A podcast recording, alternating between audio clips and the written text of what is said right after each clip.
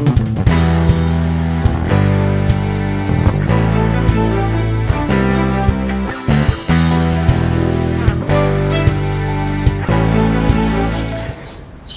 jemaat yang dikasih Tuhan, apa kabarnya hari ini? Tetap sehat ya, dan saya percaya bahwa uh, kasih Tuhan selalu ada di dalam setiap hidup kita semua.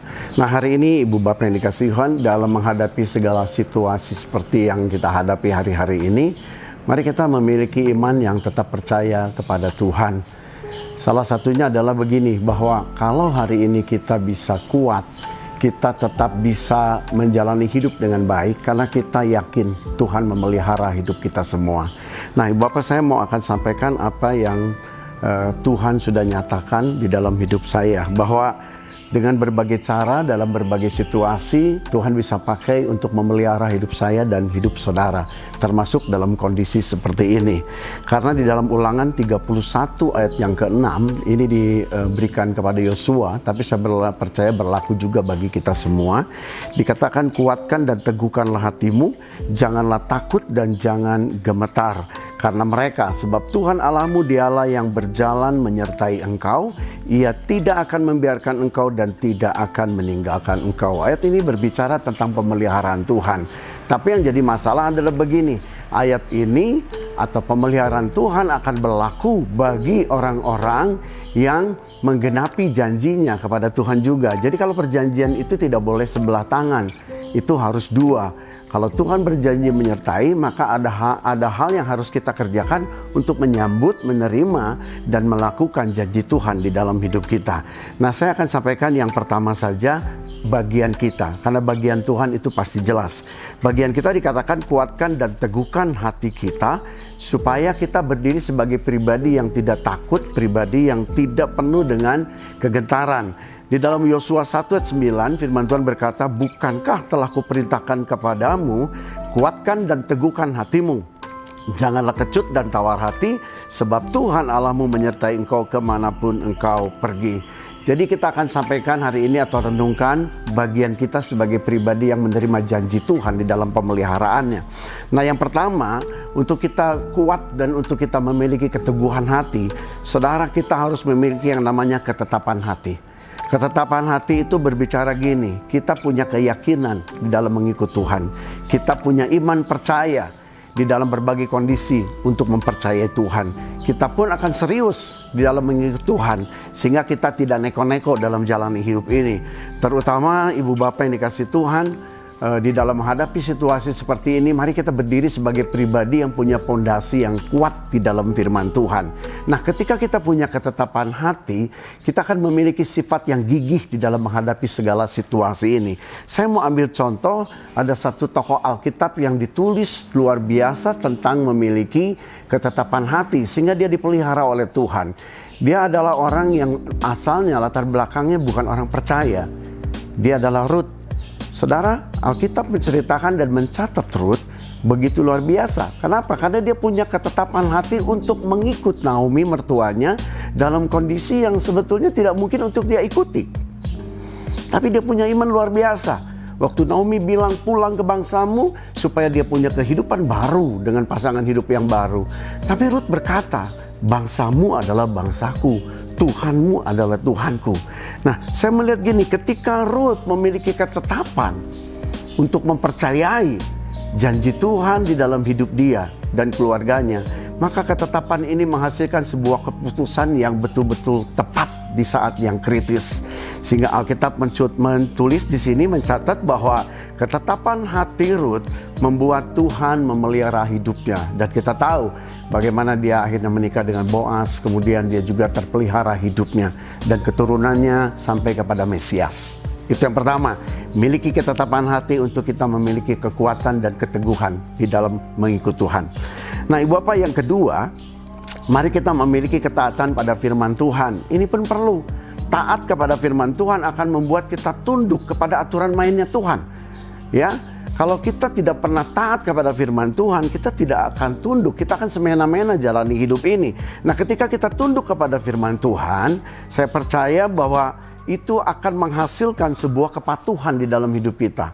ada kesetiaan, dan hidup kita akan hidup saleh di hadapan Tuhan. Saudara yang dikasih Tuhan, percayalah bahwa setiap firman yang kita hidupi itu tidak akan pernah membahayakan hidup saudara dan saya. Justru firman Tuhan akan menjaga hidupmu untuk tetap berjalan di dalam rencana Tuhan. Ya, dan itu akan menghasilkan ketaatan. Dan ketaatan dinilai oleh firman Tuhan adalah berbicara bahwa saudara sedang mengasihi Tuhan, taat dalam segala hal, maka kasih saudara kepada Tuhan itu boleh dinyatakan. Di dalam Yohanes 14 ayat 15 dikatakan begini, "Jikalau kamu mengasihi aku, kamu akan menuruti segala perintahku." Jadi artinya kalau kita tunduk taat kepada firman Tuhan, itu kita mengasihi dia. Dan Alkitab katakan waktu kita tunduk, saudara akan punya kemampuan untuk melakukan segala perintah Tuhan.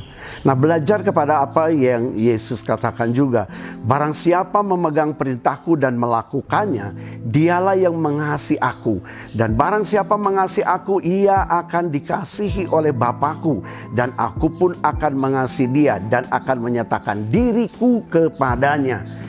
Jadi berapa banyak kita merasakan kehadiran Tuhan, berapa banyak kita merasakan Tuhan hadir dalam hidup kita sebagai tanda dia mengasihi kita, itu pun harus kita responi dengan belajar mengasihi pribadi Tuhan. Dan saya percaya ketaatan kita kepada firman Tuhan membuat hidup saudara akan terjaga dengan baik. Yang terakhir, yang ketiga, ibu bapak, mari kita memiliki kekuatan dari Tuhan sendiri. Saudara hari ini kalau kita renungkan, sebetulnya kita manusia itu tidak punya daya apa pun untuk jalani hidup. Kita hari ini bisa melewati berbagai masalah dan kondisi, percayalah karena ada kekuatan Tuhan, ada kuasa Tuhan yang menjaga hidup saudara dan saya. Kalau kita belajar dari beberapa tokoh Alkitab, Ayub mengalami pencobaan, mengalami ujian iman yang luar biasa dan akhirnya dia menang bukan karena Ayub hebat, tapi dibalik kemenangan Ayub ada kuasa Tuhan yang menopang dia. Stefanus mati dirajam. Dia bisa berkata, ampuni orang-orang yang melakukan itu kepada dia. Kenapa? Bukan karena dia hebat juga, tapi karena dia dipimpin oleh kuasa Tuhan. Nah, saya mau ambil satu contoh tokoh Alkitab yang bernama Paulus. Ibu bapak Alkitab tulis gini, sejak Paulus mengalami perjumpaan pribadi dengan Tuhan, kemudian dia hidup di dalam pertobatan, maka yang dia kerjakan adalah bagaimana melalui hidupnya mengajarkan dan menceritakan tentang kebaikan Tuhan, tentang keselamatan. Nah, untuk itu Bapak mari kita belajar begini. Alkitab tulis bukan berarti setelah mengalami perjumpaan pribadi dengan Tuhan kemudian Paulus enak jalani hidup. Enggak. Alkitab tulis dia di, dia eh, dihadang oleh berbagai macam persoalan, ya naik kapal karam, dikejar-kejar orang untuk dibunuh, dipenjara dan mengalami berbagai dera di dalam hidup dia. Tapi pertanyaannya, kenapa dia begitu kuat untuk tetap menyampaikan firman? Sehingga firman dan berkatnya itu sampai kepada saudara dan saya, kepada seluruh dunia. Karena ada satu hal yang dia tulis di dalam Filipi 4 ayat 13 saya sampaikan di dalam terjemahan bahasa Indonesia yang disederhanakan. Dikatakan begini dengan kuasa yang diberikan Kristus kepada saya kata Paulus saya mempunyai kekuatan untuk menghadapi segala rupa keadaan. Jadi artinya bukan karena dia hebat tapi ketika kuasa Tuhan menopang dan ada di dalam hidupnya apa pun kondisi, situasi, pergumulan, tantangan, dia bisa lewati bersama dengan Tuhan. Jadi hari ini Ibu Bapak kesimpulannya, mari yakini dan percaya bahwa Tuhan memelihara hidup saudara dan saya. Katakan amin. Dan kemudian waktu saudara percaya Tuhan memelihara hidupmu, engkau akan ditemukan sebagai pribadi yang kuat, yang kokoh di dalam menjalani hidup ini. Ibu Bapak yang dikasih Tuhan, saya percaya lewat kebenaran firman Tuhan ini, kita akan semakin berdiri sebagai pribadi yang kuat, yang kokoh, yang tegar di dalam menghadapi ini karena kita yakin bahwa Tuhan memelihara hidup kita semua. Nah, untuk itu mari kita sama-sama berdoa. Kita percaya bahwa Tuhan yang kita kenal dalam nama Yesus adalah pribadi yang sanggup memelihara hidup saudara dan saya. Mari kita doa. Bapa yang baik, terima kasih untuk anugerahmu yang begitu besar atas setiap hidup kami orang-orang percaya. Kami yakin dan kami percaya sampai detik hari ini kami dipelihara oleh Tuhan, dijagai, dilindungi oleh Tuhan. Dan janji Tuhan itu pasti ya dan amin terjadi di dalam setiap hidup kami.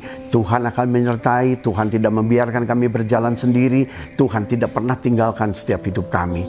Tapi yang Tuhan minta, kami harus berdiri sebagai pribadi yang meresponi janji Tuhan yaitu berdirilah sebagai pribadi yang kokoh, kuat dan tegar menghadapi hidup ini. Untuk tambah berdoa, Tuhan berkati seluruh jemaatmu, berkati orang-orang percaya supaya mereka pun mengalami pertumbuhan iman yang semakin hari semakin dekat kepada Tuhan dan berdoa untuk setiap keluarga demi keluarga hari ini tetap ada di dalam perlindungan Tuhan, tetap ada di dalam kebaikan Tuhan, tetap menikmati anugerahnya. Karena kami percaya dan kami serahkan seluruh hidup kami hanya di dalam nama Tuhan Yesus. Allah yang memelihara dan melindungi setiap hidup kami. Dalam nama Yesus. Amin.